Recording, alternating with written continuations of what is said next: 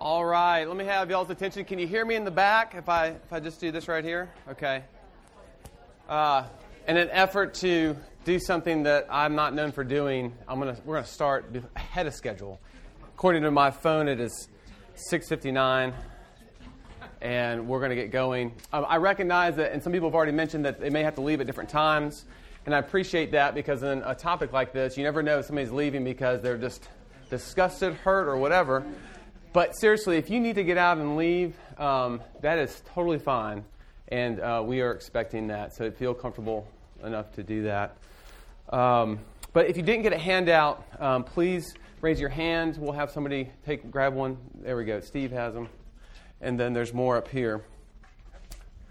Does anybody else need some? We'll put some over here on this side of the room.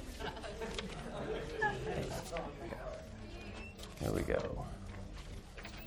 There we go. You guys got two.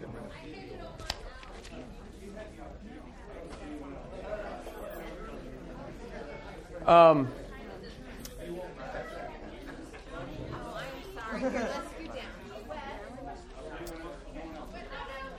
for those that I haven't had a chance to meet, uh, my name is Ryan Moore, and I'm the new assistant pastor here.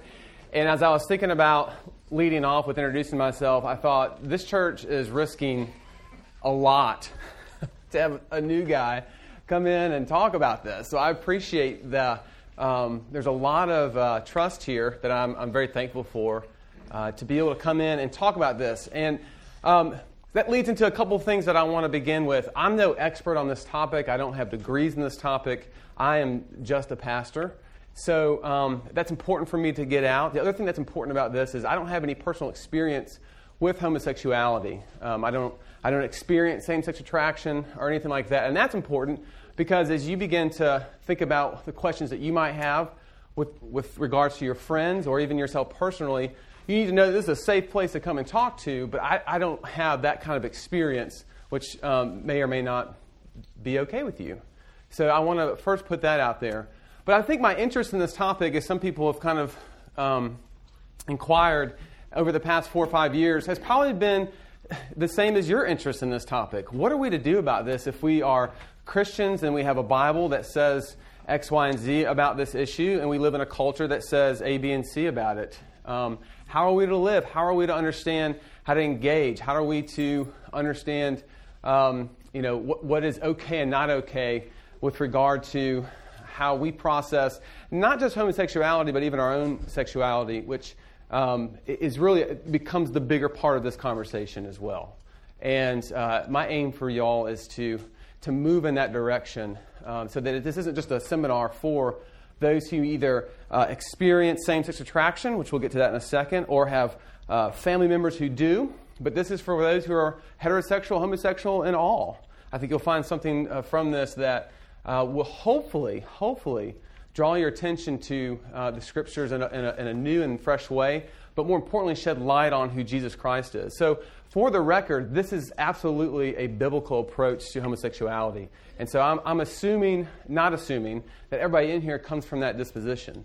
Uh, so, let me just say that, that there's nothing that I'm trying to hide and bait and switch here. Um, I'm absolutely coming from the scripture's point of view from that. And, and maybe you assume that since you're in a church right now, but um, that's just something that I'm not assuming. So, um, you know, along with um, some of the things that, uh, you know, I, the interest in this topic, I think there are, there are topics that, that, that come along throughout church history that have really pushed the church into places that force it to really figure out what it is that, that they believe about uh, the doctrines of faith. And a lot of times, those topics, as you look throughout church history, help us get to the basics of what we believed in the first place. And I really think this topic, um, homosexuality, gender, all that stuff, is, is that for our generation. I don't think it's going away, but I also don't think there's a topic that has helped me personally, and I hope this is the same for you, really come to terms with what it is you believe. And really come to terms with, with, with even your biases towards certain sins, certain sins that you have of, of your own, but certain sins that you project upon society, and begin to see the free gift of grace and a whole new entire light. Um, that is what this topic has done for me, and I hope that you experience the same thing. So, as we move throughout here, I just want to echo those things. Um, the other thing is this I have to pick an audience to speak to, and my audience is the church. Um, I think that I'm coming from a position of one that is wondering where is the church on this topic? And where has the church been on this topic? And so there's a lot of generalities here. I'm not saying that all churches, and I'm not necessarily specifically speaking towards Fort Worth Presbyterian Church, but I'm not saying that all churches have been out to lunch on this. But for some reason, we seem to be a little bit behind the eight ball, if you will, um, in the past several years on addressing this. And so some of my curiosity is, is why. Why at the age 35 have I never heard a sermon on, on homosexuality? And as a pastor, I get why I probably haven't heard that. But at least some type of lesson or seminar or something. And then that can be really be mushroomed out into the topic of sexuality in general. Why are we so quiet on these things uh, when, it, when it holds such a predominant uh, uh, hold, when there is such a predominant hold in our culture and society? Um, if there was a place that I would want to have at least a voice coming into the world, I'd want it to be coming from the pulpit and from the church. And so part of the interest in this and part of picking the audience as the church is, is because I got to pick somebody to talk to. And my hope is that as the church, if you want to identify with the church, that we begin to figure out what it is we're going to do and how we're going to engage and respond to um, this topic in general. Last but not least, uh, just encourage you all, as always, to sort of hear the, the conversation through. Um, in a room this size, and I, just for the record, I've been on the college campus, so I'm just used to talking to 18 to 22 year olds. So um, please forgive me for that, first of all, because I don't know. I'm trying to adjust uh, who my, my audience is. But uh, coming into this room, I am positive, absolutely positive, that, that a room this size and people of, of, of just this um, mix have family members who either have come out as being gay or having same sex attraction or gender change or whatever it is. I know there are people in this room who are experiencing that themselves and haven't told anybody. I know that there's, there are people in this room who are um, hurt because of their close friends and family who have been either rejected or burned by the church.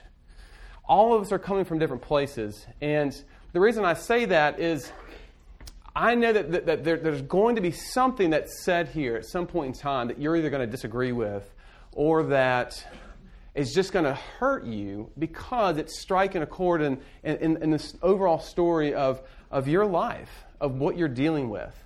And so, if you need to leave at any time for that reason, just to gather yourself, please feel free to do that. It is not going to be uh, anything that I'm going to be upset about or whatever. But, but having said that, I do ask that you listen all the way through, um, kind of hear the story out, so to speak, um, because I hope to leave a lot of time for Q&A, which has always been the most fun part of this seminar. But I do want this to be a, a both, both, you know, uh, two-way street here, so to speak. I want this to be a, a place where y'all can ask whatever it is you want to ask. Um, I don't promise to have any solutions. Um, I'm wrestling with this still in many ways. And I think also for a, a, lot of the questions that I usually get asked, you know, we are improvising. I mean, there's, there's no book here that's saying do A, B, and C in this situation, and we'll get some of the examples in a second. So don't, don't, don't think that I have all the answers, and, and I'm not assuming that you have all the answers either, but um, just uh, a little bit about hearing the conversation through. So, okay, um, I'm adjusting this a little bit for our audience, but I don't think I have to convince you that this is a somewhat of a hot topic or an interesting topic. I'm overwhelmed by the amount of people here in this room who uh, decided to come out, tornadoes and all, to hear about this.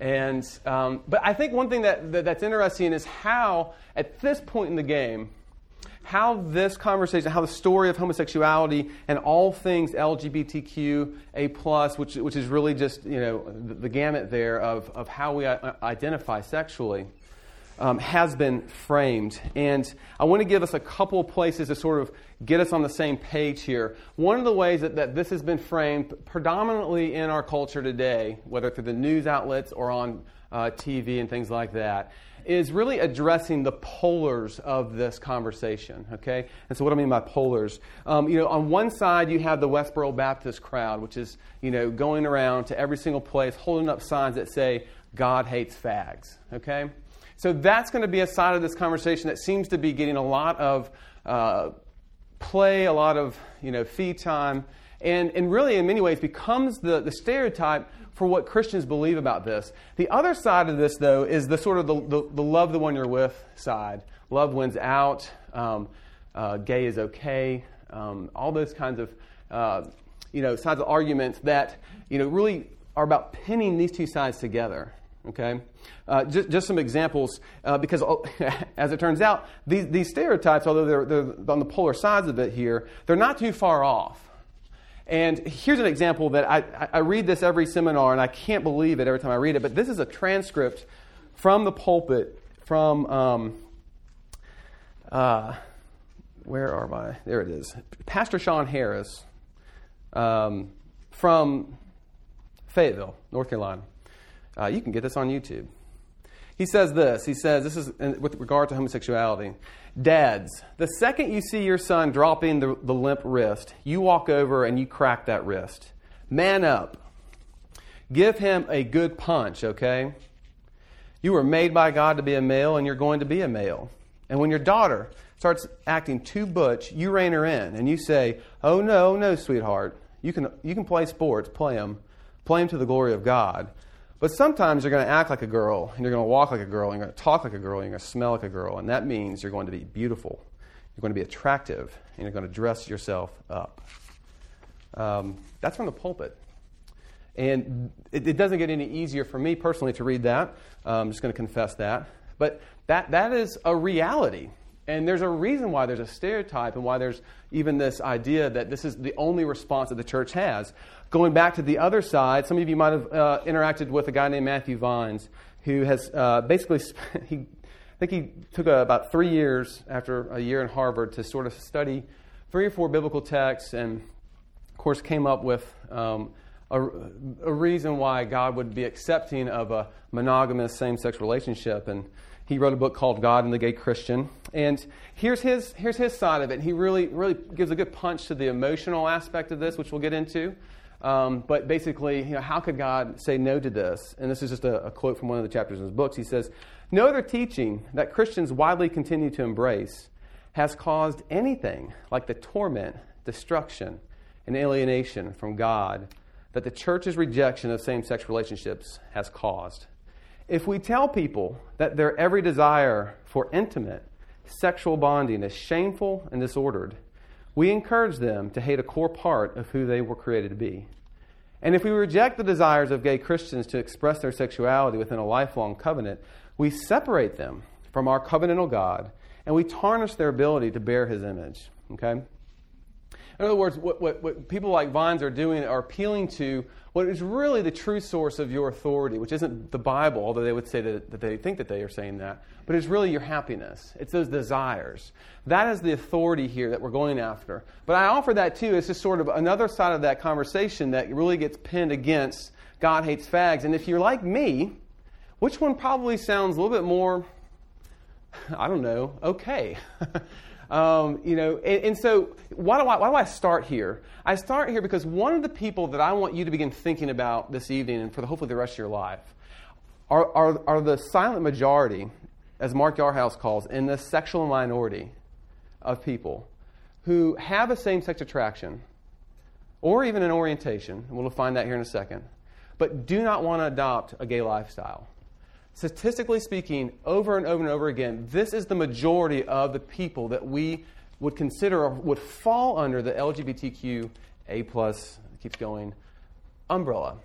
But nobody is talking about those people because we're so glued to these polars. And as a pastor in a church, that concerns me because with just my limited time of being in ministry, these people are out there. And there are probably people in this room who haven't told a soul because if you're in the church and you're figuring out at, a certain age, hey, I'm not attracted to the same people my friends are, and you've got some guy at the pulpit saying, well, you just need to get a punch, what are you going to do?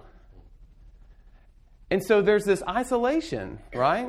There's this, there's this alienation. There's this, there's no place for, for anybody to come in and explore this. And so then we're left with what? We're left with anything else that we put our eyes and ears to to sort of tell us, how do I understand myself? So we turn on the TV and we love Modern Family because it's hysterical. But Modern Family is what? It is, it, it is a show that is trying to normalize homosexuality, to say that this is okay. And if, and if somebody's not willing to come to my office and talk about, talk about this, and I'm not saying, you know, I'm something special, but if that door's not open, and they don't feel the place that they can go talk about this to their parents, eh, know, that's not always the case, then who they're left to talk about this with, you know, they're going to hear it from somebody. And so maybe I'm appealing to the church to say, look, we have a huge opportunity here to really go after some people in ways that I think we're completely neglecting because of our fears about this, our, our, our not really understanding what it is. How, am I condoning this, this, this whole thing if I just engage and talk about it? What do I say? And then there, you know, there, the list goes on. Um, but this, this is um, th- this is the people group that I want you to think about. You know, if, if anybody in here is, we'll talk about Glee here in a second, but it's a little bit of a dated illustration. But you know, Glee. Uh, does anybody not? I mean, I should. Everybody knows what Glee is, right? No. gotta get gotta bit my illustration base.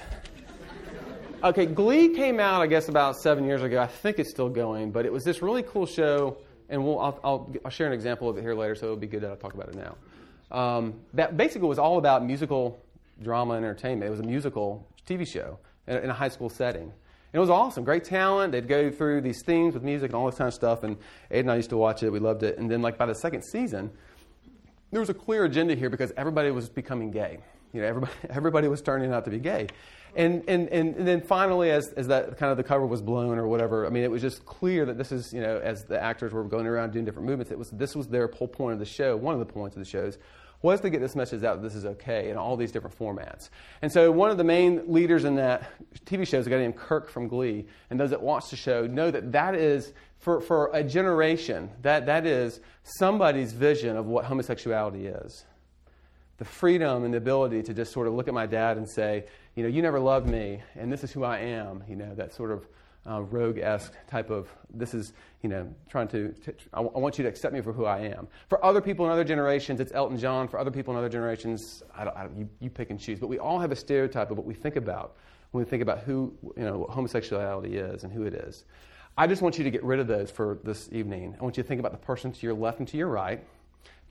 Don't take that too far, but just think about the normal person that is sitting in your classroom probably somewhere in your workspace, maybe even in your kitchen, okay? And to um, begin trying to change the lens there, if you will, of what this is for you, all right? So, so that's kind of one side of it, but I think as I think about this five or six years later, um, you know, as I think about where our culture is going with this conversation, there's, there, there's another example here that I think is actually taking center stage that we're going to address as well. And that's the plausibility of living a life celibate. All right? What I mean by that is, um, you know, if this is what the church's teachings are, and this is what we're asking people to do, the majority of the culture, non-Christian and Christian, is looking at that today and saying, look, the Bible might be right. The Bible, this might be what the Bible says, and we're going to get to that in a second. But I just don't see how we can ask people to live a life without sexual relationships. I don't see how we can ask people to give up a relationship they're in already where they experience that joy and experience happiness and tell them that they have to go without that. So that's plausibility. Is that, is that even possible? And I think that is more of a convincing truth and factor for people today, way beyond what the scripture says. And so, what that means for the church is and we're going to get to this, is we have to do a better job of showing that it is possible. Which means that we have to start interacting and engaging in ways that maybe we haven't been. And that's another um, item on the agenda for tonight of how do we begin to be the church family as the Bible calls us to be, as Jesus calls us to be, that maybe the church has been neglecting for a long, long time. Okay? All right. So, um, those are a couple of the places that I'm coming from and some of the scenarios that we'll weigh into tonight. Um, all of this, all of this has one thing and one thing only that I want you to walk away with that I think is the most important thing concerning any conversation about sexuality, whether it's homosexuality or gender, and that is identity. Identity, okay? Um, what we are experiencing today, most psychiatrists would, would say, and theologians, is that we are, we are in a, culture that is, for the first time ever in recorded history, building its identity upon its sexuality. I know it's a mouthful, and we'll explain that. But as Christians, the whole idea of becoming a Christian, if you want to get down to it, is what? It's, it's a change of identity. It's, it is a, it is, it's a union. It is, um, it is being connected to Jesus because he has paid for us, has bought us. And now we, have, uh, we are given a new identity under him. And, and, so that's a little bit of what I mean by identity. And so as Christians, we understand identity a little bit because we, we, we allow Jesus to come in and, and be king and reign over us. Um, what's happening more and more today, what's becoming more acceptable, is that what, what tells me who I am is my sexuality. Because for us, our heart's desires are really what, what, what channel our identity. What, what my heart longs for the most, that's who I am. You see that all over the place. And so there's, there's, a, there's an ability to contrast messages here that I hope that you begin to see throughout tonight, where it's not that I want to get into a discussion with somebody and say, you know, trying to be trying to change my language here. Um, you know, you, you have to change. You, you have to change who you are. Um, the Bible says that. You can't live like this. What, what, what I have to begin doing is begin persuading people um, that, that that the way that Jesus calls us to live, and it, it is the best and fullest way to live life. That's where the argument has to be. Because you know, where, you know why? Because that's the argument that you're facing individually on any given level of your sexuality, of your psychology, so, everything. Is that, that there's a battle between you, we're, we're off the grid here on sexuality at this point. There's a battle between you and your heart every single day that is trusting do I do this? Do I look at this? Do I eat this? Do I drink this? Or do I trust that saying no to that because Jesus calls me to something different is the best and fullest way to live life? That's the parallel here. Okay? Enough about introductions. Um, why don't we pray and then we will get to the meat of this. Let me pray for us. Gracious Heavenly Father, we thank you for uh, this night and we pray that you would. Um, be here with us as we talk about something that's personal to all of us in many ways, um, and, but that's also um, challenging for us. And um, I pray that you would give us your eyes to see and your ears to hear through your spirit, and that we would um, become people who care about homosexual people, same sex attraction people, heterosexual people, uh, the way that you do. And so, would you be pleased to do that tonight? Uh, would you guide our conversation uh, tonight as well? We pray this in your son's name. Amen. Okay, so before we go any further, I think as you look at your agenda there, or your, your handout, let's, let's define our terms. Um, a while back, uh, there's a, uh, there was a episode of Fresh Air which comes on NPR, if any of y'all listen to NPR. Um, and a guy named Dustin Lance Black was uh, the the guest that they were talking about. And at the time, Dustin Lance Black is an author, and he had authored a book on J. Edgar Hoover. And if you saw the movie J. Edgar, well, the screenplay was came from his book. And one of the reasons that this uh, the host was having Dustin Lance Black on was because um, Dustin Lance Black, who also is a professing homosexual, uh, came to a lot of interesting conclusions about what homosexuality was in the 40s and 50s versus what it is today. Why? Well, the people in the room who actually know who J. Edgar Hoover is probably can guess. There seems to be a lot of question as whether or not he was a homosexual, and J. Edgar Hoover was the guy who created the FBI. Um, and uh, but you know, it never really came out the way that maybe it would today. But he was always seen with his friend, and they would do lunches together and this kind of thing. But nobody ever considered him to be gay, and it was just interesting to Dustin Lance Black as he did all this research on him that really in the 30s, 40s, and 50s, and just to kind of put a time block there, homosexuality was one and one thing only. It was the, the sexual act itself, it was the behavior. There wasn't this understanding that, that this was, as what we look at it today, a lifestyle. Okay? And, and I think that's a good starting place for us to understand as, as Christians or heterosexuals or whatever it is we want to call ourselves that um, the, the, the terms are so, so important. Um, and that, that for many of us, we come from a place where this is what homosexuality is, and it's only this. And what Ed Welch, who's a, a psychologist, would want to say is that homosexuality is not something that moderns do, it is who they are. It is who they are. And so that's helpful in many ways for me because as I start to understand why this is such a personal and aggressive topic for people, I have to understand that what, what they feel they're being attacked against is their own personal, personal identity and, and self, okay? But um, I thought that was very wise. It's, it's not what they do, it's who they are. And so here are the terms, and this comes from a book that I would totally recommend by Mark Yarhouse, Homosexuality and the Christian, uh, kind of a guru statistically on all this stuff, uh, homosexuality. But he, he offers three terms that are on the board here. There's same sex attraction, is the first one, and those are on your handout. There's, there's homosexual orientation, and then there's homosexual identity. And the way he defines the attraction, same sex attraction, homosexual attraction, is, is this. He says, using this term is the most descriptive people can be to talk about their feelings. And being descriptive, this is the part of themselves that they can't control. This says nothing about their behavior or identity, it just describes feelings, okay? And so, somebody who has an attraction to, like a Wesley Hill, if you've read Wesley Hill, which is another book I'd recommend, or Is God Anti Gay by Sam, Sam Allberry, these guys uh, never known a day that they've been attracted to the opposite sex. They just have attraction to the same sex, okay? Um, but it's just that it's attraction. It's certainly a lot more than that, but it's nothing less, okay? And if you want to get kind of just, you know, maybe there's like a anywhere from an 80% attraction to um, opposite sex and 20% ch- uh, attraction to the same sex, and then kind of goes from there. All right, but you can't.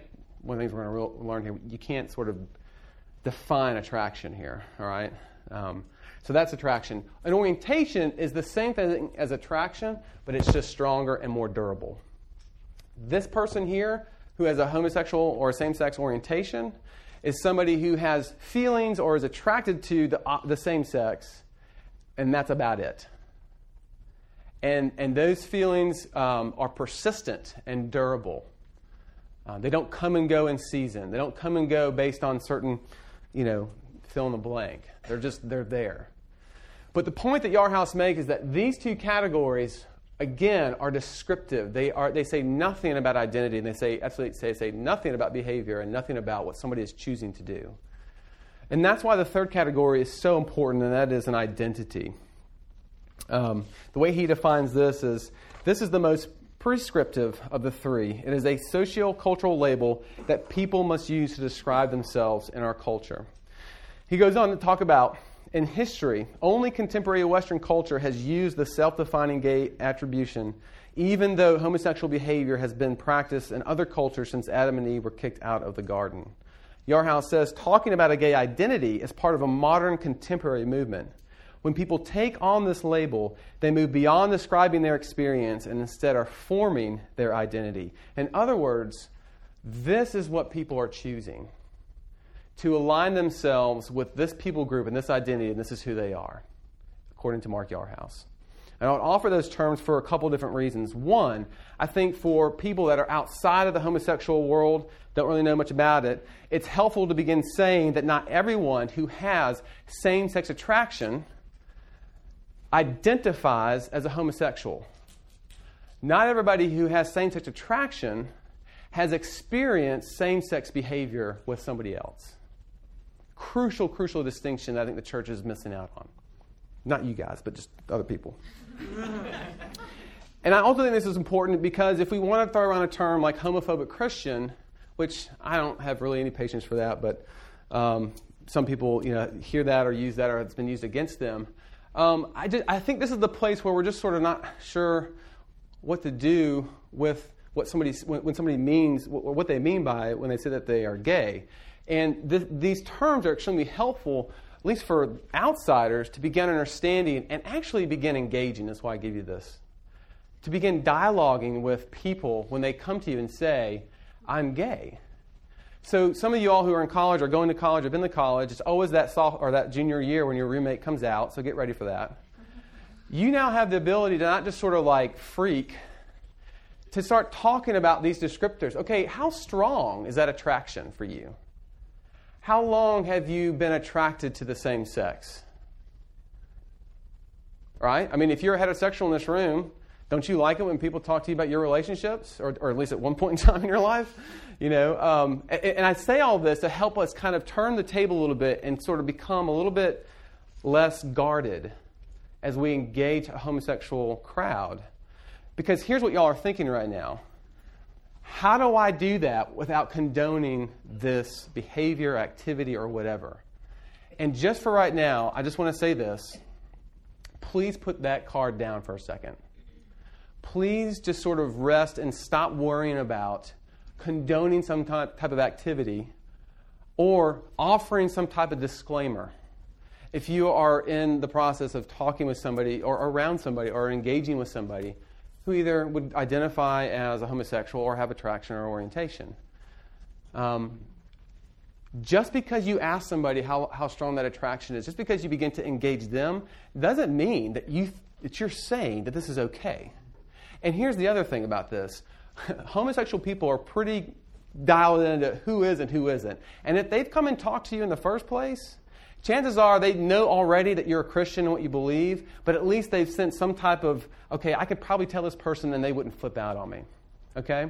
And I think that's an important first step for the church as well, just to begin to sort of let's calm down on the I need to disclaim all this and get all this out first and foremost. Do we do that with our heterosexual friends? You go to coffee with somebody who's heterosexual, you sit down with them and say, look, before you before we sit down, I need to disclaim that I think pornography is bad, I think cussing's bad, I think getting drunk is bad. No, why not? Yeah, I, I guess. Why do we feel the need to do that around homosexual people, though? And it's a general, general statement. But one of the things that's going to be so helpful for the church is to begin, and this is, has to do with our biases towards this sin, is to begin thinking about it in terms of, okay, this is hard, but I'm going to ask questions to a homosexual person the same way I'm ask questions to a heterosexual person. Okay? There will be time, there will be time to get to all of those types of here's what I think the Bible says. Here, here's what I think, you know. Yeah, go ahead. Well, it's, it's um, really, well, maybe I'm, I'm, wrong about this, but it seems that, that homosexuality is really a variant, a, a variance of heterosexual lasciviousness, and, and you know, which I think most guys at least could can relate to that much more than maybe homosexual. But if you see it as just an extension of the same thing that most of us struggle with anyway. Yeah, you, well, you're jumping way ahead for me, but appreciate that. Oh, no, you're late. I'm trying to go baby steps here. well, I mean, I, just, I mean, I feel like the reason we didn't ask this question is because it's not so wrapped up in their identity. You know, I mean, I've met many people who struggle with pornography, but they don't define themselves as pornographers, and that that defines so much of who they are but my family member who is homosexual, that's who he is. Sure. You know, so I, it's just. In, in that, yeah, in that situation, I would completely agree with you. Like when, when there's definitely this sort of, I've planted the flag, okay? Um, the thing that I'm trying to highlight a little bit here is even though I may not have planted the flag of fill in the blank, there's a heterosexual brokenness that needs to be recognized and identified too um, that helps me sort of disarm, okay, original sin is real. We're going to get to that. Um, and uh, let me just talk to this person instead of like trying to figure out if I'm going to say something that's going to cause the kingdom of God to begin to implode. You know, I think that's that's kind of where we, we sometimes go. But that's a good point. And I.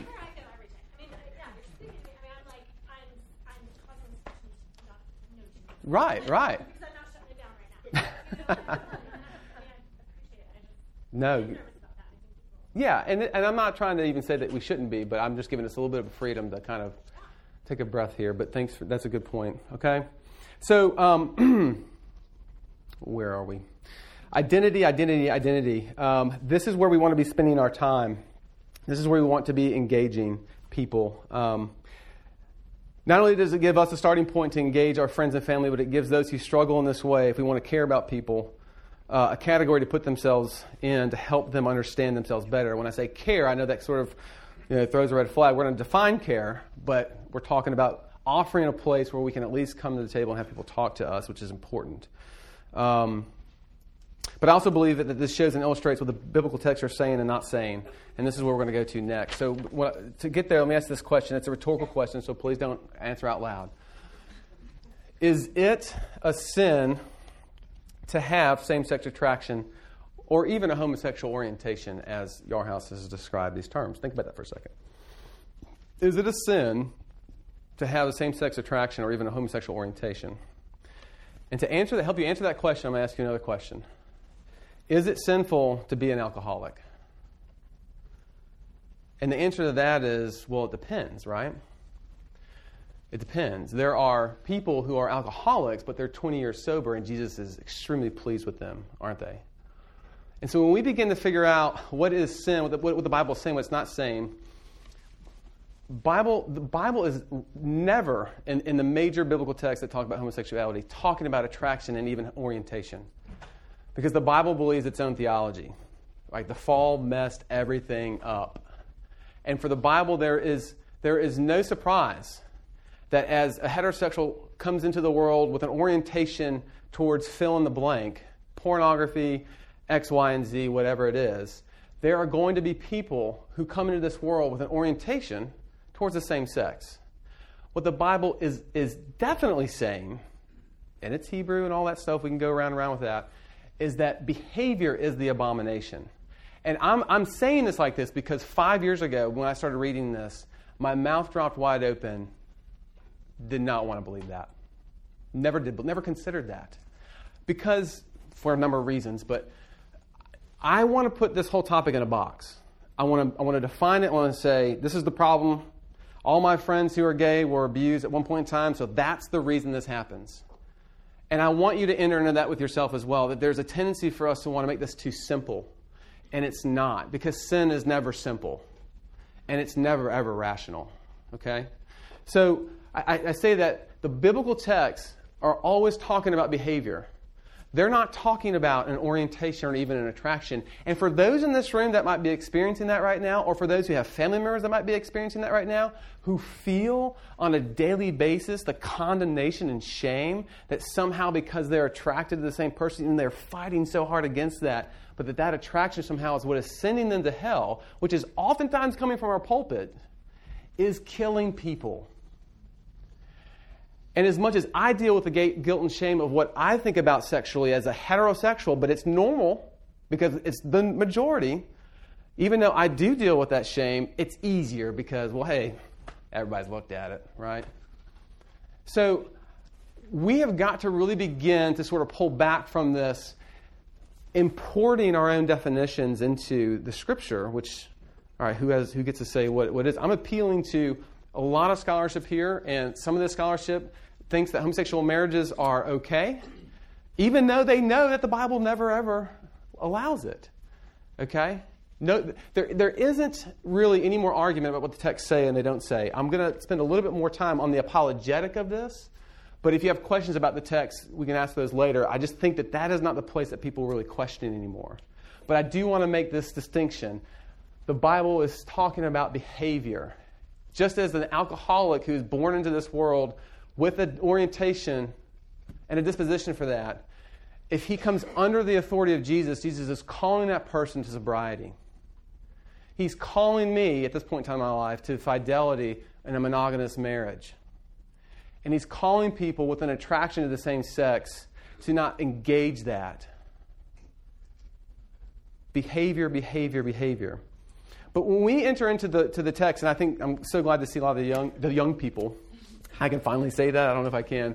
Here, here's where our problem is, and I'm, I, I am thinking about this. This is probably true for people above 35, but definitely 35 and below. What, what popular culture and what, what, what TV and all this stuff wants to do with Scripture is really sort of hone in on one particular text or book, and for our generation, it seems to be the book of Leviticus, and really just sort of show, okay, here's what the Bible says, but also says this over here and, and begin to belittle it and begin to show that it's irrelevant and it's not worth anything. Uh, this gets to this wonderful, wonderful clip from Glee. Uh, this is 2012. It's not too old, not too dated. But this is a classic example of what you'll hear on TV or what you hear in, in shows or whatever it is um, uh, of, of, the process of trying to show you that the Bible is irrelevant. In this episode in 2012, it was a, a Valentine's Day uh, episode, and there's a character named uh, uh, Santana. And, and by this time in the show, she had come out that she's gay, and she was dating her girlfriend at the time of Valentine's Day. Well, of course, in a show like Glee, we've got to include everybody, we have the token Christian group, and it's called the God Squad. And the God Squad, as the token Christians, were going around saying, well, here's what everybody wants for Valentine's Day. They want us to go sing Valentine's to them. Isn't that what you want as Christians, is for people to sing Valentine's to you? Of course. So Mercedes, who is in charge of the, um, the, the God Squad, is getting everybody ready for this. Oh, and on this particular episode, we have a special, special guest, and this is the token homeschool boy. That's what he's called, the homeschool kid. This kid is, uh, doesn't wear shoes, doesn't own a TV. His dad sells Bibles out of the back of his car. I'm not making that up. That's the stereotype. And so he has come in, and of course, he's a part of the God Squad, and they're making their way around campus. And Santana and her girlfriend show up, and they want the God Squad to sing them a Valentine's Day telegram. Well, you can imagine all of the sparks that flew. So the whole show goes on with them trying to figure out if they can do this. Can we sing this gay couple, this same-sex couple, a telegram? Enter the the roundtable discussion of what we're supposed to, to do here. The leader of the God Squad, Mercedes, declared, They say one out of every 10 people are gay. And if that's true, that means one of the 12 apostles might have been gay. My guess is Simon, because that name's the gayest. one of them, Sam, chimed in, The Bible says that it's, that it's an abomination for a man to lay with another man. But we shared tents and Cub Scouts and slept next to each other all the time. So that would make Cub Scouts an abomination? Another character said, You know what else is the, uh, the Bible says is abomination? Eating lobster, planting crops in the same field, giving someone a proud look. Not an abomination? Slavery. Jesus never said anything about gay people. That's a fact. And then Sam replies, Well, maybe he wanted to, but he didn't want to hurt Simon's feelings. Okay? End scene. Uh, the, the episode uh, ends with the, the, the, homeschool kid was the last one to give his okay for the God Squad to sing the telegram because love, he saw the light, love won out. Um, anyways, that, that's what I'm talking that, That's a script, y'all. Okay, so this isn't like boycott Glee. I don't care if you watch, I don't watch it anymore because I just, it's not about the singing. What's that? Oh, that's Netflix? um, it's more about recognizing that, that so many people are competing for ideology and competing for their script to be heard. And, um, you know, they have the TV. That's great. Um, but, you know, we have a script too, and it's a lot better than this. And we've got to really begin to find that. And we've got to begin to, um, to, to hone in on it and, and use it. But the point of this illustration here, as you can easily tell, is, is they are appealing to an audience that is supposed to be biblically illiterate. And guess what? They are nailing it because what is the most of these people are that we're, that we're dealing with here are biblically illiterate. All right? I mean, I went to seminary, as I said and, and confessed in Sunday school, to read the Old Testament uh, for the first time. So, you know, um, you guys probably looking at me a little like, well, what's wrong with this guy? But just, it's okay. Like, like we don't know our Bibles, right? We don't um, you know, and so this stuff goes out there, and not only does this sound, that's a sounds like a good argument. Yeah, I opened the text. It says planting crops in the same field is an abomination. It's, it says eating lobster is an abomination, but we were just out at, you know, Captain D's, cracking a few. The Bible must not be relevant, must not be trustworthy. It is a simple, easy, easy argument. Now, look, everybody in the room knows, like, this is this is terrible exegesis, you know, this is, you know, but, well, um, you know, and then, you know, I use that example too to say, go back to that, go back to that 12 year old who's trying to figure out their own sexuality, doesn't want to go talk to the pastor because he's going to get punched, isn't really okay to talk with mom and dad for whatever reason. So I'll just turn on TV. And I'll have Mercedes tell me all I want to know about the Bible and about uh, uh, my homosexuality and about how I should act on that. Um, Everybody's competing here. Everybody's competing here. But look, um, the issue that we're dealing with is a hermeneutical one. And I know that's a big word, but it just means how do we understand and read Scripture without taking it out of context? And the answer to that is keeping it in context. Kevin DeYoung has a great response to many a bad biblical arguments on this topic. Um, and I don't know if I, I might have put it in the bibliography there, but it's called What the Bible Really Still Says About Homosexuality. And uh, you can Google it and look it up. It's, I think it's on the Gospel Coalition. But What's, what's so good about the article he quotes a couple of scholars, uh, Luke Timothy Johnson for one, who is uh, who's you know well respected in his field, but um, is, has come out very much against um, the, the biblical's anti gay teaching. Okay? Um, but he's come out against it. He's one of the guys that's come out against it.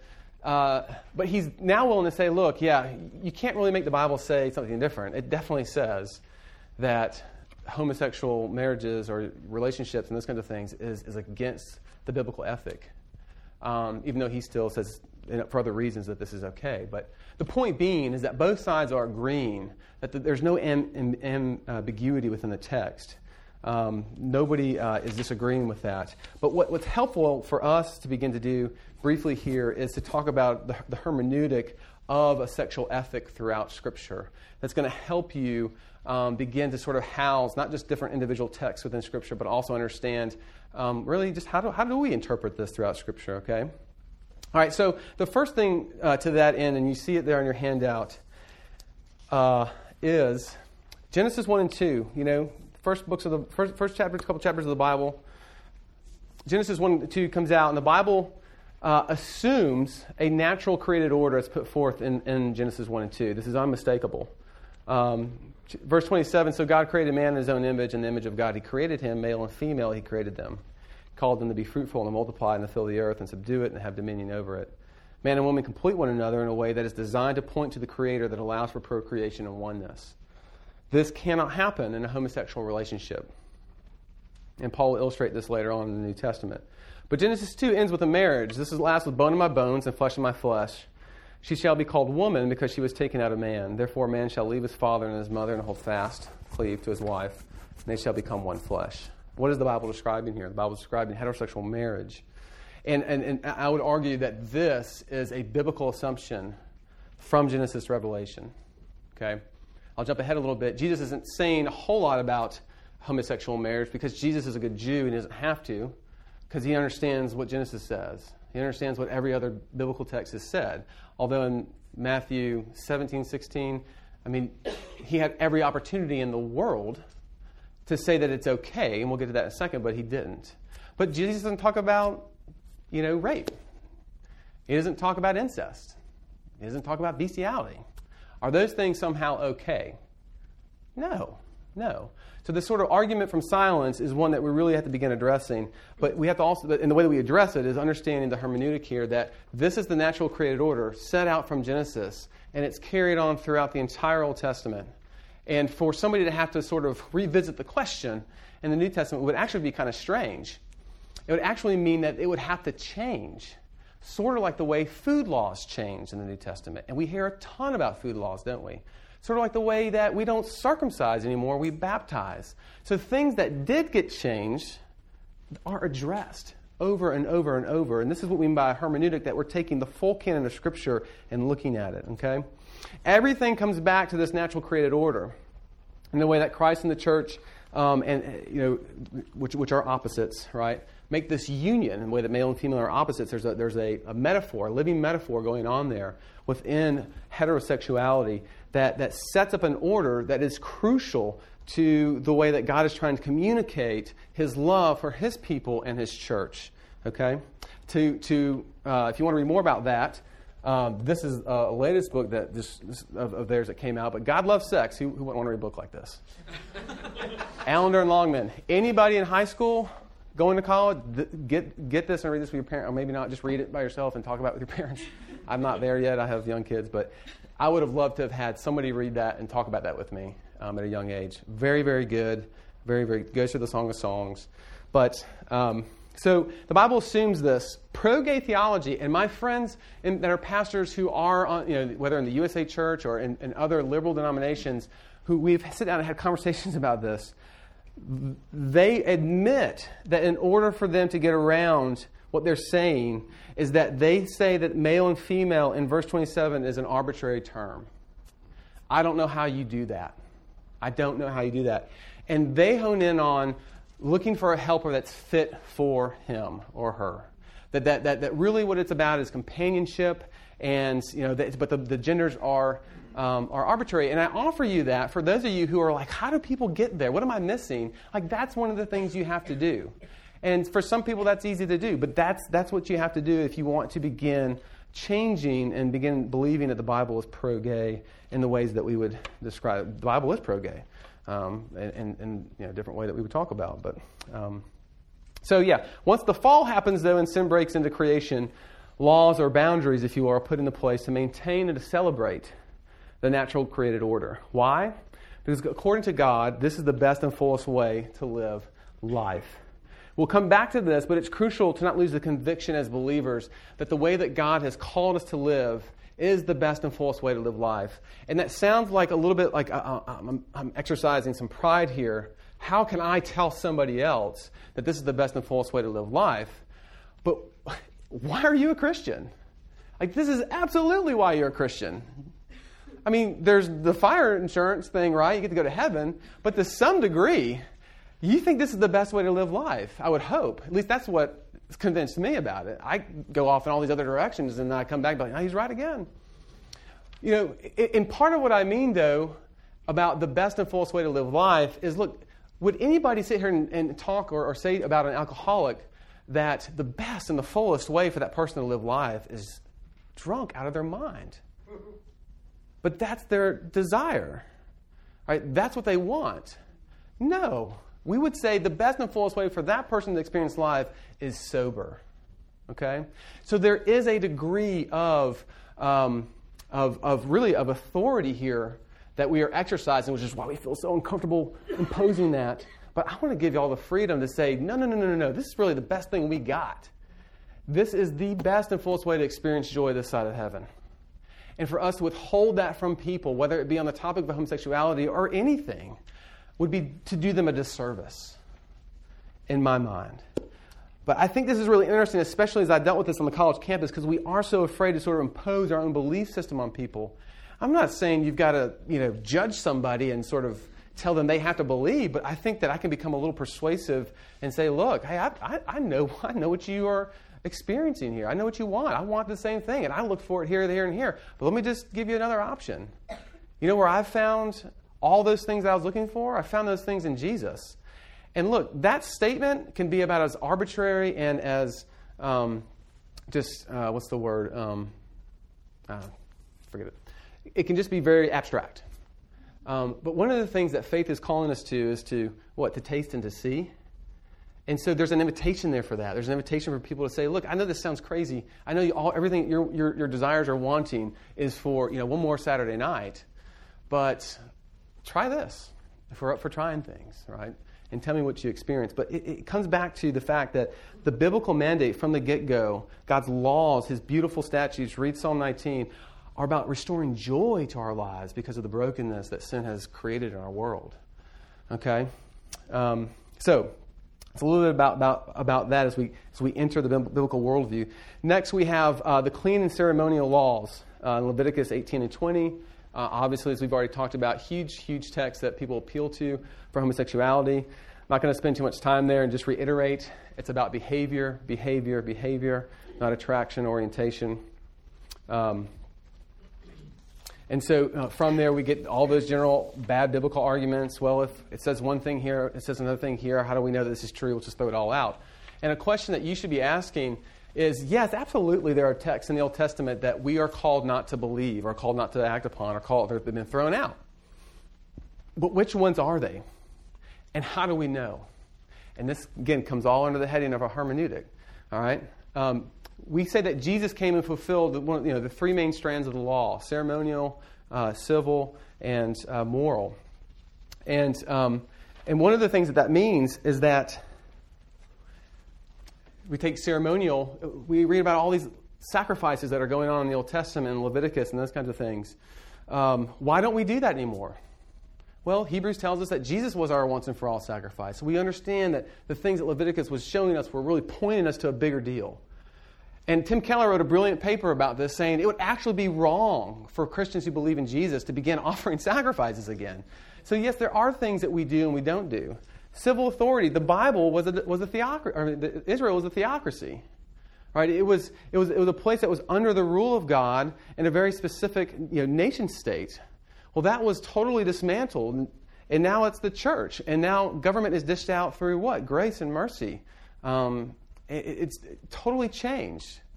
Um, And so there are definitely there are civil. We don't stone people because they commit adultery. Some people think we should, but we don't because we're in the age of grace, and we should all say amen to that. Right? We are. Um, but there are real reasons for this, and so we have put down those stones, and we have, you know, picked up God's uh, gifts of grace and mercy to offer people, and uh, to hopefully draw them back to Himself by the beauty of that grace and mercy.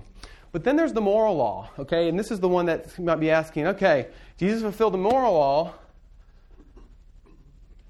but aren't we supposed to still honor our father and our mother? That's the moral law, Ten Commandments. Um, aren't we supposed to not commit adultery? Are we allowed to commit adultery? Um, and what's interesting about that is while, yes, Jesus has fulfilled the moral law, you are still called to be holy because what? God is holy. Because the law the law is a picture of God's character. It is right for me not to murder people still, because that's the worst thing you could do to the image of God. It is right for me to honor my, my mother and my father so that life will go well for me. It is right to, um, to not steal and to not covet and all those things, to, to, to take a Sabbath, to, to not place anything above God Himself. Yes, Jesus is my righteousness, and I have no condemnation for when I do fail those things. But we are still called to exercise those things. That's how the law isn't, isn't a burden anymore. Jesus tells us his yoke is easy and his burden is light because we now have the freedom to go and explore those things without the condemnation that the law brought in the first place. All right? But this moves down the road a little bit, coming back to our topic of okay, so how do I know which laws are you know should we keep and which ones should we not?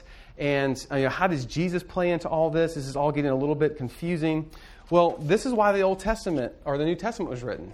And in one sense, if you want to think about what the New Testament was for, here you have this guy named Jesus that shows up, dies, and resurrects. And now all of a sudden, all the food laws are gone, all the ceremonial laws gone. There's some questions here, right? Some people got some questions. We've been living a certain way for 5,000 years, and some guy shows up, and all of a sudden you're telling me that's gone? That is the context for about half of the New Testament letters. So Paul starts writing. He starts saying, well, this is what this means. This is what this means. And of course, they're asking, how do we then live? How do we behave? And you start getting these lists. And you get them in all of Paul's epistles 1 Corinthians 6, 9 through 11. Or do you not know that the unrighteous will not inherit the kingdom of God? Do not be deceived. Neither the sexually immoral, nor idolaters, nor adulterers, nor men who practice homosexuality, nor thieves, nor the greedy, don't miss that one nor drunkards, nor revilers, nor swindlers will inherit the kingdom of God, and such were some of you. And such were some of you. But you were washed and you were sanctified. You were justified in the name of the Lord Jesus Christ. And by the Spirit of our God. And so here are these lists, and we are kind of kind of glance over these at times, but what is he saying? What is he doing? He's still calling his people to go forward with what the moral law was calling us to go forward with to begin with. And if there were some type of way that I could convince people or say to people, yes, homosexuality was okay, it would have to come in the form of Paul never ever, or not, excuse me, not, not addressing it, but actually coming out and saying explicitly that it was okay. But he does the opposite. He includes it in every, almost every single one of his epistles. Why? Because the moral law is still good. God's order, His creational order is still good. It still says something about Him when it's done in the right way, specifically between a man and a woman, how they come together for oneness, for purposes of oneness, to, to, to show you something about who God really is. And so for us to sort of begin the process of saying, oh, the gender doesn't matter, is to begin to say that, that, that we can actually interchange, according to Paul in Ephesians 5, and I know I'm going big but to interchange Jesus and the church, which is the, which is the parable that he gives us there. And nothing could be more heretical, if you will, when you get when it, when you come to, when it comes down to it. There are real, real reasons for his order beyond your personal happiness, beyond procreation. Um, worship is tied to this. And guys, that is something that as even as I say that, it is such a huge thing. In all this reading and talking, I keep asking people, what is our sexuality for? And you get little glimpses of it, but can we just, this is, a, this is an enormous topic. And we, we will never plumb the depths of it.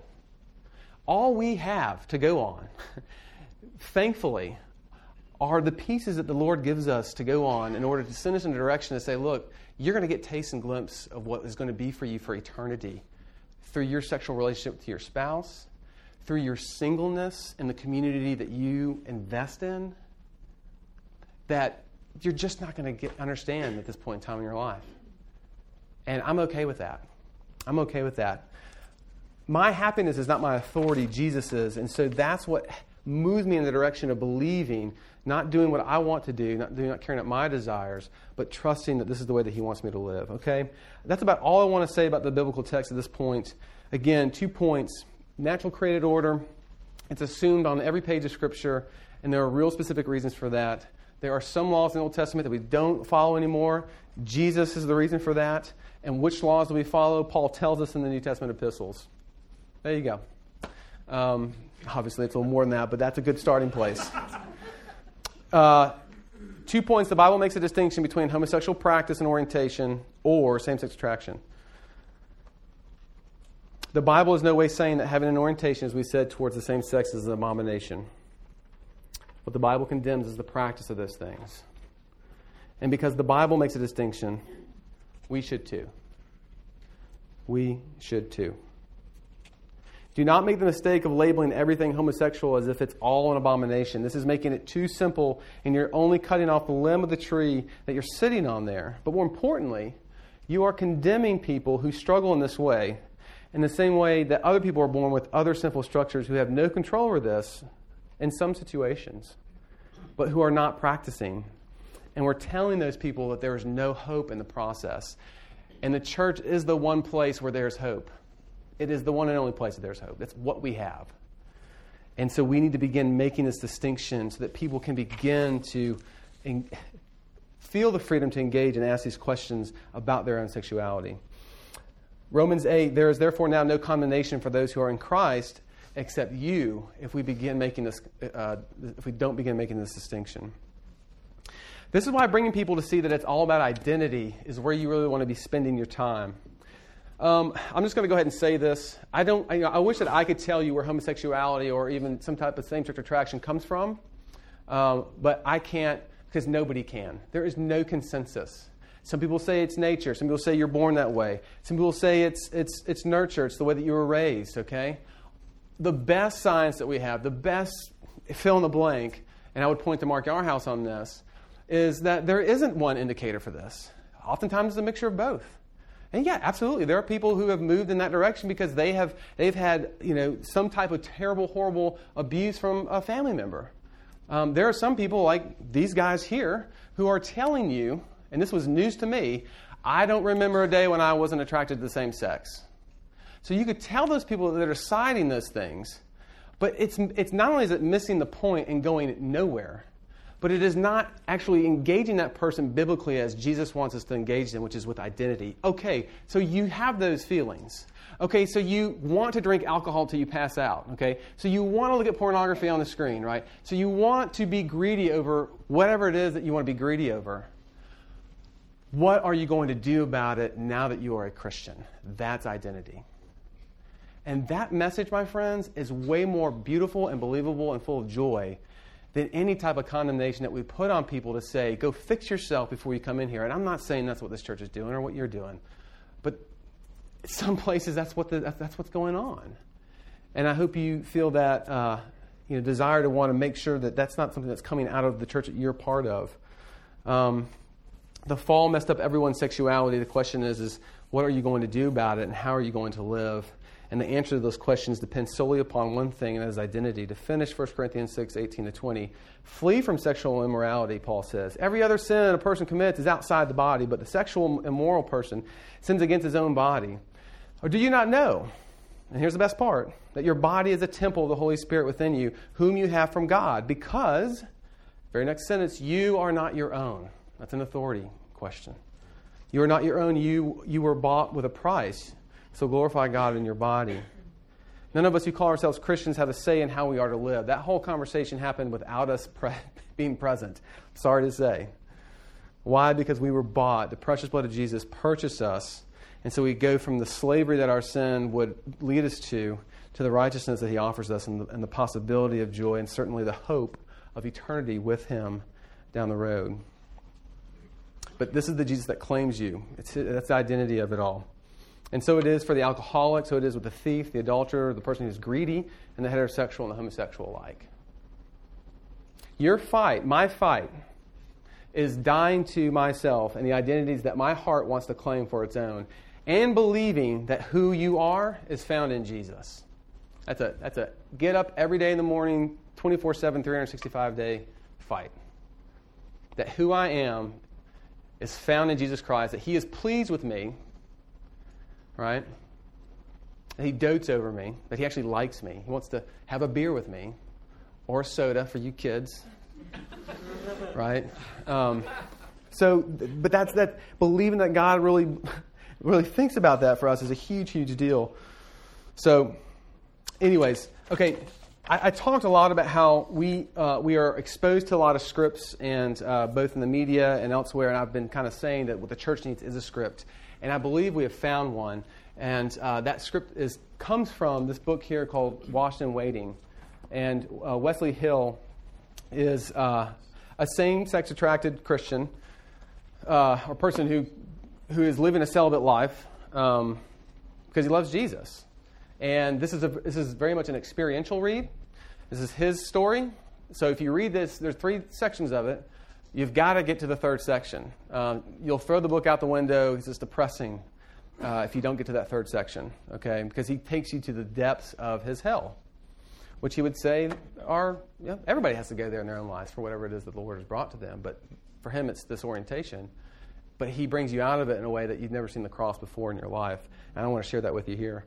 So um, I, I, can sit up here all day long and talk about what the Bible says about homosexuality.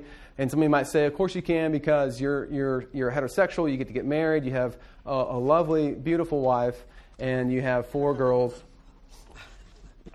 who are great. So, sure, this is easy for you. So, we need somebody from the other camp to come in and talk to us about this, and that's who Wesley Hill is. That's um, this, this guy here, Sam Allberry.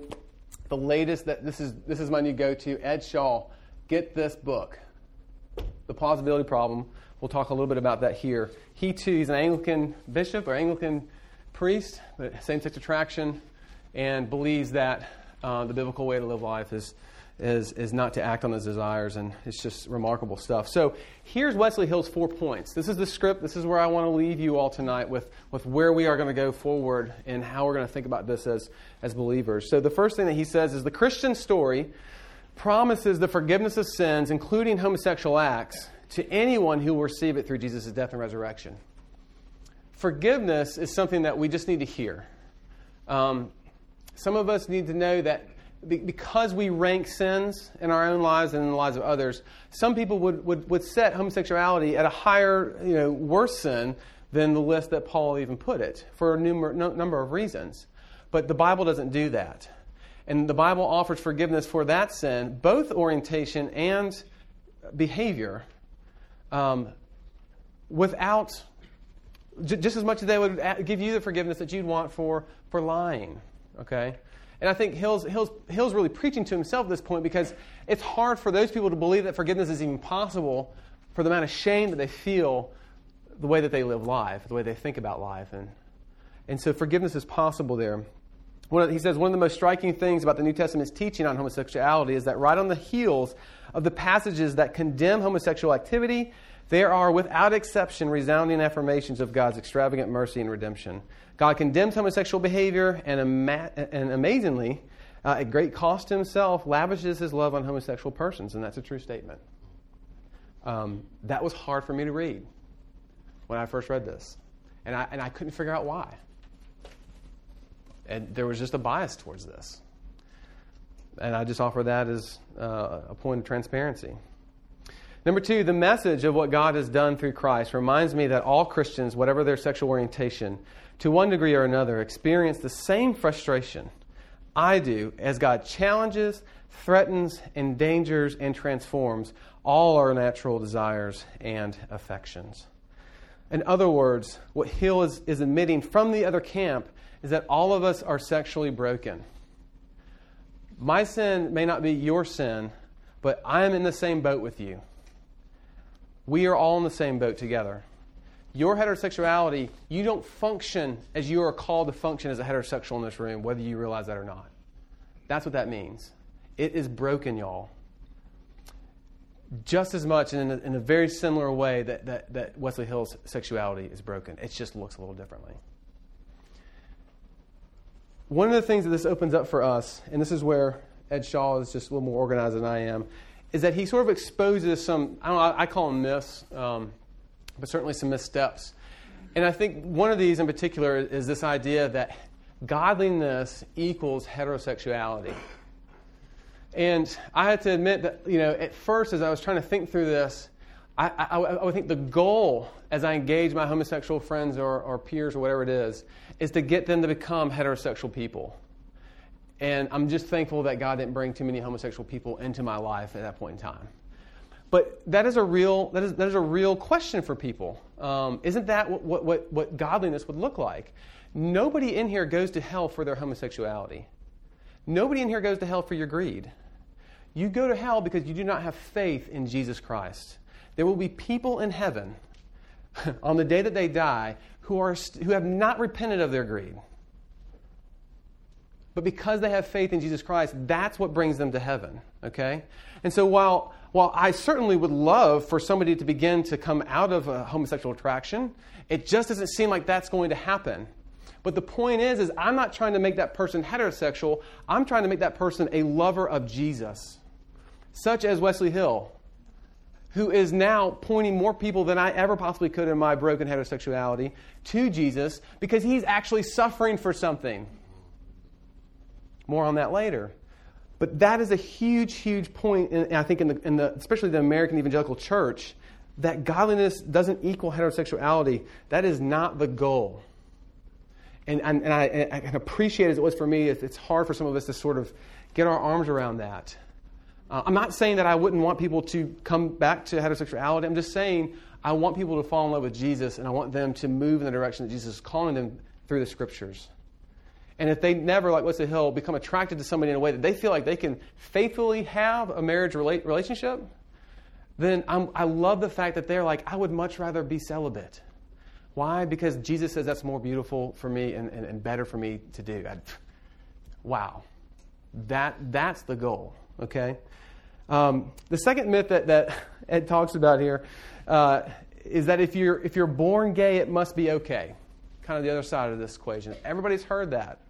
Um, that's a big narrative today. Look, you know, just born that way. Why would God make you like that and then tell you not to? You know, there's a little bit of a theological problem there. I would say God made you like He did Adam and Eve. All right? He did not make you sinful in that sense. He made you sinless in the garden, but we chose sin, and now He is working His plan to come through that and to deal with that and to rescue us from that. Okay, so, so we sort of split time here a little bit when we say that why did God, yeah, yeah, God is sovereign over your homosexuality or your orientation. I'm not saying that. But when we want to split, start, start getting theological here, God has made us a certain way, and His laws are calling us back to that. Okay? But here's the thing, and this is where I want, to, where I want you to hone in on. I'm a heterosexual, right? I have, uh, you know, I, I, was born with a, you know, a, hand of cards of sin that I don't like, but I'm drawn to. So can I say that as well? Can I say, look, I just have this desire to go look at pornography? I have this desire to sit and like veg out on Netflix for five days and never take a shower and never take care of myself and just you know, you know have my wife do all the work around the house. I don't know. I mean, we, we all have these things, right? And, and so there's, there's a sense where when we talk about identity, that, yeah, uh, you know, this argument that you might be born this way, sure, I'm born this way too, but God's calling me away from this. And again, I'm not condemning you for this. I'm just showing you this is the script. This is what the Christian narrative is about. Is that, and that, is that, that this way of living is the best and fullest way to live life. It may not seem that way, especially as our culture uh, weighs heavily our desires and our feelings and our emotions. Um, but you know, like I said, I'm 35, and every single inclination and every every desire I've acted out on, opposite of God's word, has never delivered. Never delivered. Um, and I, I, I still think it will. I mean, I'm not going to lie to you. I'm going to sin when I leave here at some point in time, maybe next week, but at some point in time. but like, we all, you know, it, we, we are all born with this, with, with, with these certain sins, and some of us have different ones. Um, but as Hill and as certainly as Ed Shaw is going to talk about, those sins, they're, they're, they're, at this point in their lives, they would, they would not wish their homosexual, homosexual orientation away. Because, surprise, surprise, it is the one thing that has driven them to the foot of, foot of Jesus more than anything else in this world. And so, as a Christian, we begin to love and desire that more than we do what we're not getting. because we're actually getting what we think we're not getting. We're getting Jesus. We're getting where all of our hopes and longings find, the, find their meaning. Okay? Um, Psalm 51, David's psalm, that's a great place to go to if you want to, want to look at for yourself or look at others about both the idea of original sin, I was born this way, sinful from my mother's womb, but I also have to take responsibility for my actions. Okay? I mean, David says it right there from my mother's womb, I, I was born into sin. And it's like, if that were true, if it was because you were born this way, then you can act that, act that out, then he should be able to say in the next verse. So therefore, I'm just, you know, I was, I really wanted, I was born to want to commit adultery and murder some people. So I am not going to ask for forgiveness because I was born that way. The Bible holds together two things the original sin that we are born into and the responsibility we have over it. And God's call for us to repent and move in faith is, is not a call to take the fun away, it's a call to move towards being more human. Which our sexuality tells, a, tells you know, paints a huge picture of what that really is uh, in the biblical sexual ethic. So, so that's, that's, that's the second thing. The third thing under this, this sort of number two thing, and probably my favorite, um, is this idea. Well, it's really, it's really where the church is kind of set, set some of us in the wrong direction. Um, and it's the conversation that we have um, uh, between abstinence versus chastity. When I was growing up, I don't know if they did this anymore, but you know, there was these things called promise rings, and there was this movement about abstinence. You know, I'm going to give you this ring, and you're not going to have sex until you're married. And so you wear this ring, and you know, you just wait it out. And you know, then you sit in youth group, and you ask your youth director, please, blue in the face, how far is too far? So I got this ring, I can't have sex, but what can I do, right? That's abstinence, okay? Great intentions, but it's not creating or, or developing a virtue of holiness, of sexual holiness in my heart. It's making me a Pharisee. What are the laws that I, you know, how far is too far? That's a Pharisee. And then how much self righteousness do I have on my wedding night to think that I'm sexually pure because I'm a virgin physically. This is not a call to say, don't wait, kids, wait for this. but you are kidding yourself to think that your, your purity comes from you because you waited out one act. Do you know how many times I've entertained sexual, sexual acts before I got married in my brain? And it's sad. And so, what I want to do is, I want to wear this so that I can look at my dad or my mom and say, I made it. I did it. I'm pure. Be happy. Love me. It's just so backwards. It is so backwards. The only place you find your purity, friends, is through Jesus. And that is for the person who waited till they were married before they had sex.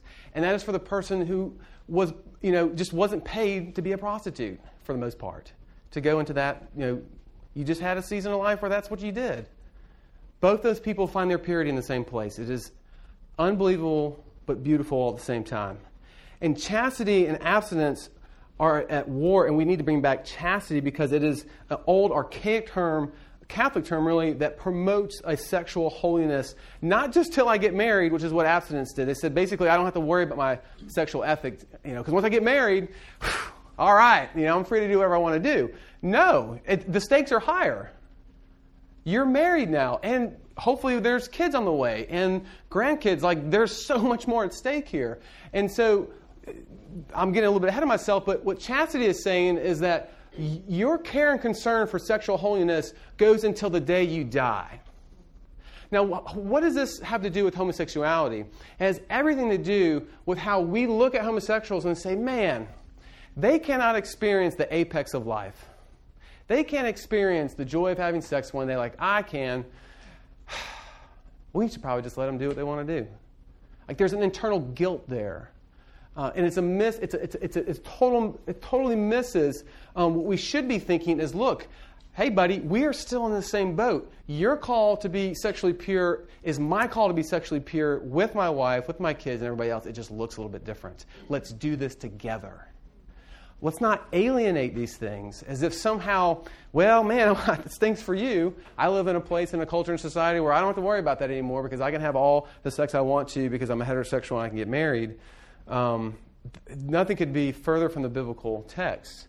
And so um, I, think, I think this is one place where we begin to open our eyes and see where our good intentions have really sort of led us on this path away from sexual uh, holiness as a virtue for people. And so, you know, oh man, if there ever was a sex talk to be had, let's talk about that. Let's talk about caring for our bodies and caring for the bodies of others, especially throughout the entirety of our lives. Stop worrying about and asking the question of how far is too far and start caring about what is pleasing to the Lord. That is a much, much better question. So This brings us to our third. If I have my notes right. The third one here is the Christian story proclaims that our bodies belong to God and have become members of the corporate communal body of Christ. This is yet a third reason Scripture and the church's noted homosexual practice makes sense. This is Wesley Hill talking. Um, this one made sense to me, but not as much until I read Ed Shaw's book. And what, what, what Hill is saying here is, is really appealing to history that I think is something that is kind of lost um, in our culture today, which is the church as a family. Um, contrasted today with the church as a place that this is the place I get my spirituality. This is a place where I do tennis practice. This is a place where I do school. Right? In other words, it's it's it's it's a consumeristic mindset that a lot of us have with church today. I'll go wherever the best preaching is, but I'll never anchor down and look at other people as brothers and sisters in Christ. This is a very, very foreign, foreign way of doing church if you look at the rest of church history, um, which is also why when I sit here and tell people, especially college students, have you ever considered celibacy? That people begin to break down in tears because we can't imagine what it would be like to live in a culture or, or a community where, where you had affection and, and dare I say intimacy with people that were your friends all right? And this gets to another phrase that I love that Shaw uses. We are a culture and society that doesn't believe in intimacy outside of sexual relationship. And until like, you know, like yesterday, I was like, yeah, I, I, that was that too. Um, and, and, and as Eddie and I were talking about this, she was like, you know, I think this is, I think women really get this. And if you read Rosaria Butterfield's account, you know, she talks about lesbianism. Like, it's not a really sexual thing there for them. It's about commun- companionship and it's about uh, dialoguing. It's about intimacy. All of us have experienced great friendships and conversation with people, hopefully. You've experienced a form of intimacy that wasn't sexual, but was healthy and good and right. And for the church to compartmentalize itself only in marriages, for example, and only in families where, where we only attend to our own you know, people, our own stuff and what's going on, and don't look out at the singles and our group and, and, and our young people and our old people and everybody in between, to think of them as our family, then of course it doesn't seem possible for anybody to come in here with some sort of same sex orientation and live a celibate life.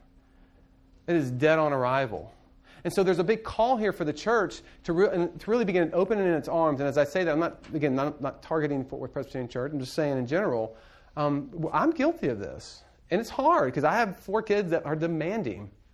And when there's a bit of time, I want to use that selfishly. I don't want to invite my single friends over to come have dinner, or I don't want to go and do. I want to do what I want to do, um, which is go hide in the bathroom and just be really still, you know, that, and nobody's going to find me.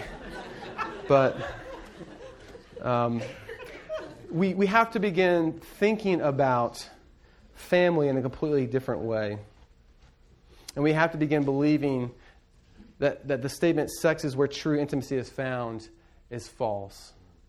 It certainly is intimacy in a very powerful form of it, and a special form of it.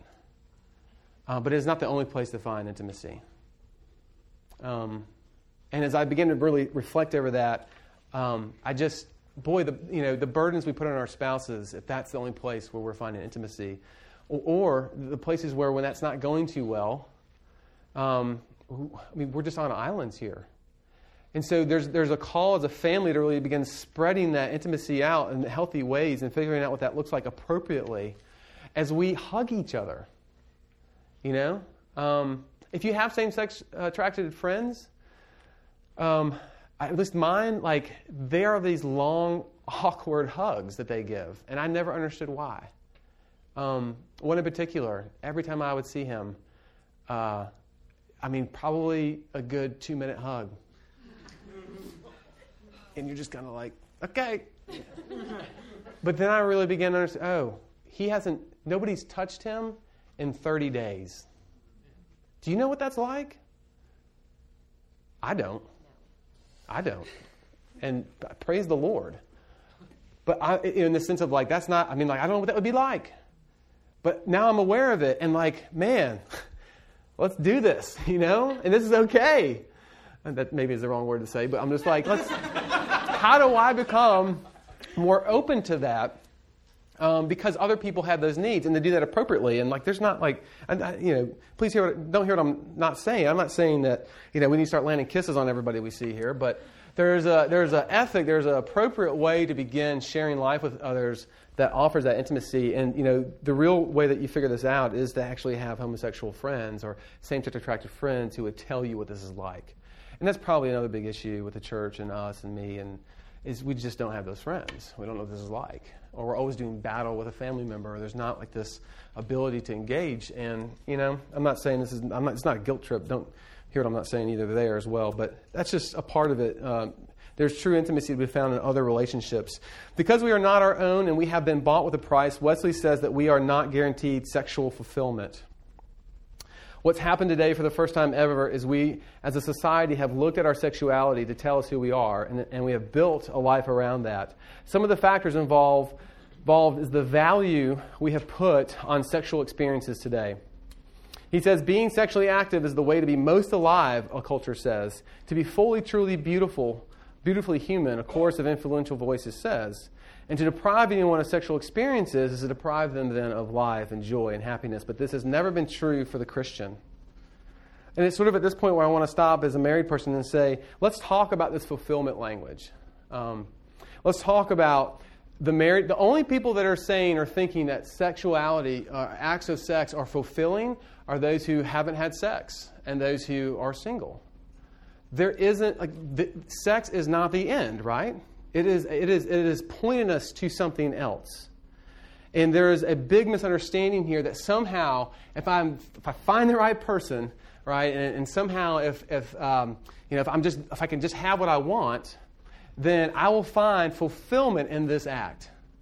And that's no different than saying I'm going to find fulfillment in X, whatever the idol is, right, or whatever the, the, the good thing that God has made that we've elevated. Um, you know, I, I, have permission to say this, but like my wife and I, we have like the best marriage, I would say. You know, like we have a great marriage, um, but like, you know, there's no like sexual fulfillment here in the sense that this sort of, um, you know, like I think at this point in time we could we could probably begin entertaining the idea, if I want to say this out loud, of like, hey, you know, like, it's great, it's great, but it's not it's not everything. There's so much more to it than than, than that. And as an 18 year old or 19 or 20 year old, yeah, try to tell me that. Like, um, you know, like the end all be all of life was on the honeymoon. And, you know, and, and, if you reflect on your honeymoon, for a lot of people, there were tears on the honeymoon. you know, it was not a happy experience. And as I, you know, even as, as we, you know, got rid of our, got, got rid of, got rid of, got, exited our honeymoon, um, it was great. Um, you know, but uh, are anybody's expectations fulfilled? Let's just put it that way. You know, no, like there's a longing there of this is not doing what I thought it would do. And now you have the situation, if we come outside the church, we're like, of course people are going to get divorced. Because if we're, if we're already believing that the apex of life and that all, you know, all that sexuality is, is, is really, that that is where life is happening, if that's what we're telling people, if you're buying that, that beauty and that all these things is going to fulfill you, when you show up in your, you know, on your wedding night or in your marriage and it begins to not be that after six months or whatever it is, you, why would you hang around? And I get it. I get why people are leaving because they're basing their whole premise on marriage in the first place on a lie. Marriage is not a right, it's not even a privilege, it is a social responsibility. It is a calling to bring in the next generation. Was I thinking about that on my honeymoon? Absolutely not. but I wish I was. You know, um, there's so much about how we have overvalued sex in our society and our culture, and we've done it by, by elevating marriage. We've done it by elevating that particular relationship and what it means to be married uh, in the honeymoon night so much that it has caused us to not be able to look at homosexuality and all that that topic is demanding in a very appropriate biblical way because we're too wrapped up in our own idolatry. we are too wrapped up in our own idolatry. You know, like, this is my precious over here. I, I don't want to give it up, so I'm not going to tell that person to give it up. That is what is happening today. Okay? I'm ranting. Let's move on. Uh, there's a lovely book called Sexuality and Holy Longing by Lisa McMinn, and she um, has this uh, interesting bit about singles and uh, marrieds because oftentimes in our elevation of, of sex, of sex um, and, which comes with it the elevation of marriage itself, um, we leave out the whole single crowd. Um, and, and, and the singles themselves feel like there's something wrong with them if they're not married. They feel like they're looked down upon. And all the church really has to do to offer them is sort of, well, here's Wednesday night singles night. Well, isn't that a lot of fun to go to? Um, there are people in our church who are divorced. There are people in our church who are widows. There are people in our church who want to be married and are heterosexual but aren't getting married. It's a hard, hard thing to talk about. All of this includes them too. And so, as we begin to sort of disarm here a little bit and begin to kind of come off of the idol of marriage itself and sexuality and, and, and all things that are sexual, um, she, she introduces these two terms that I thought were so helpful about how we, as a collective whole, get to go about in our own specific ways and communicate uh, the wonder and the grace and the mercy of God throughout His kingdom. And she calls them the inclusive and exclusive love of God. Um, and what she means by that is that singles demonstrate and have a ministry of inclusive love, um, and that is a love to everyone. You know, this is the being able to bounce around to three or four different Super Bowl parties. This is, you know, being able to wait out any kind of plans to see if better plans come along, and then staying out till three in the morning to go. Like you get to do that, and it was one of the best parts uh, that, that, I feel like I, I, I missed the most. Um, and in doing that, do you not realize that you are actually getting to demonstrate the inclusive love of God for the kingdom? And that, that being single in that way is wonderful. Not to mention that Paul basically tells uh, us in 1 Corinthians 7 that being single is actually better than being married. We've neglected those texts, but um, that's a wonderful, wonderful gift that God has given you for the kingdom. The exclusive love would be the marrieds, which is just is what it says. There is an, an elected you know, attention given to people. So while I can't bounce around the three or four wedding part or what, uh, Super Bowl parties, I've been called to a wife, and that's where the exclusive love is directed, and to a family. So I can't stay up till two. Uh, I got to be in bed because I've got to get up and get these kids going.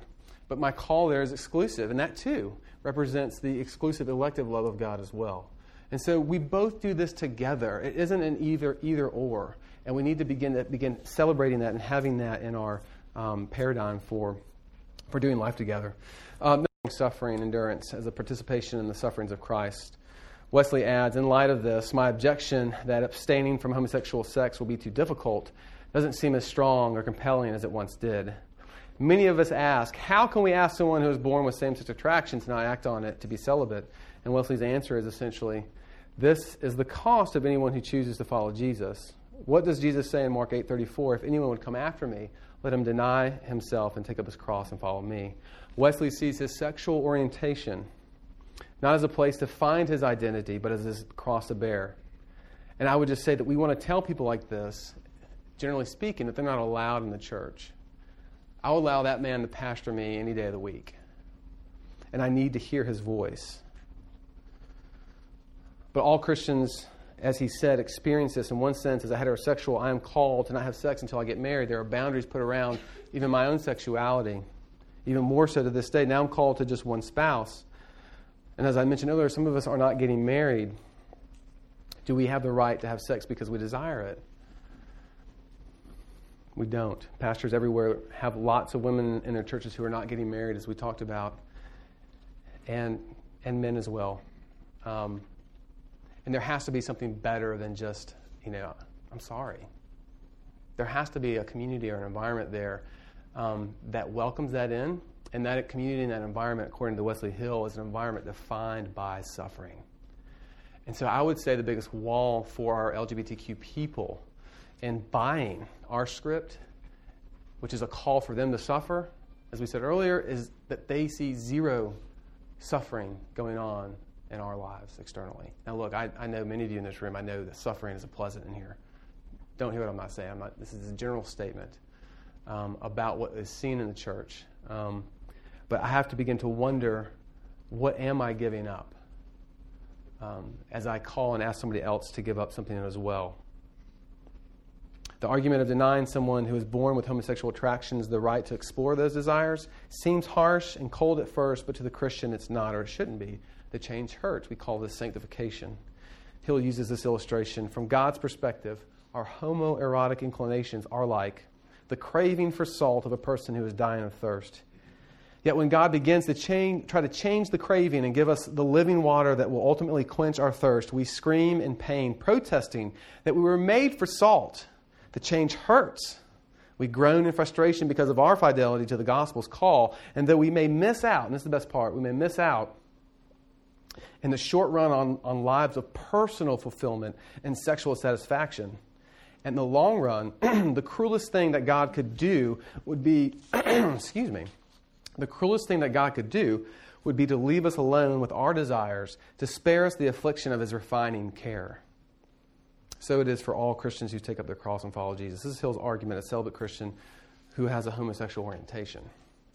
Um, this leads us to what the, what, what, the church, what's the church to do? And seeing that it is 836, um, we'll stop there because I'm sure a lot of us will come up in Q&A. And I would just like to take a, a moment to just offer the, the floor to questions. This is a lot. Um, I, I skipped a lot of stuff because it just goes on for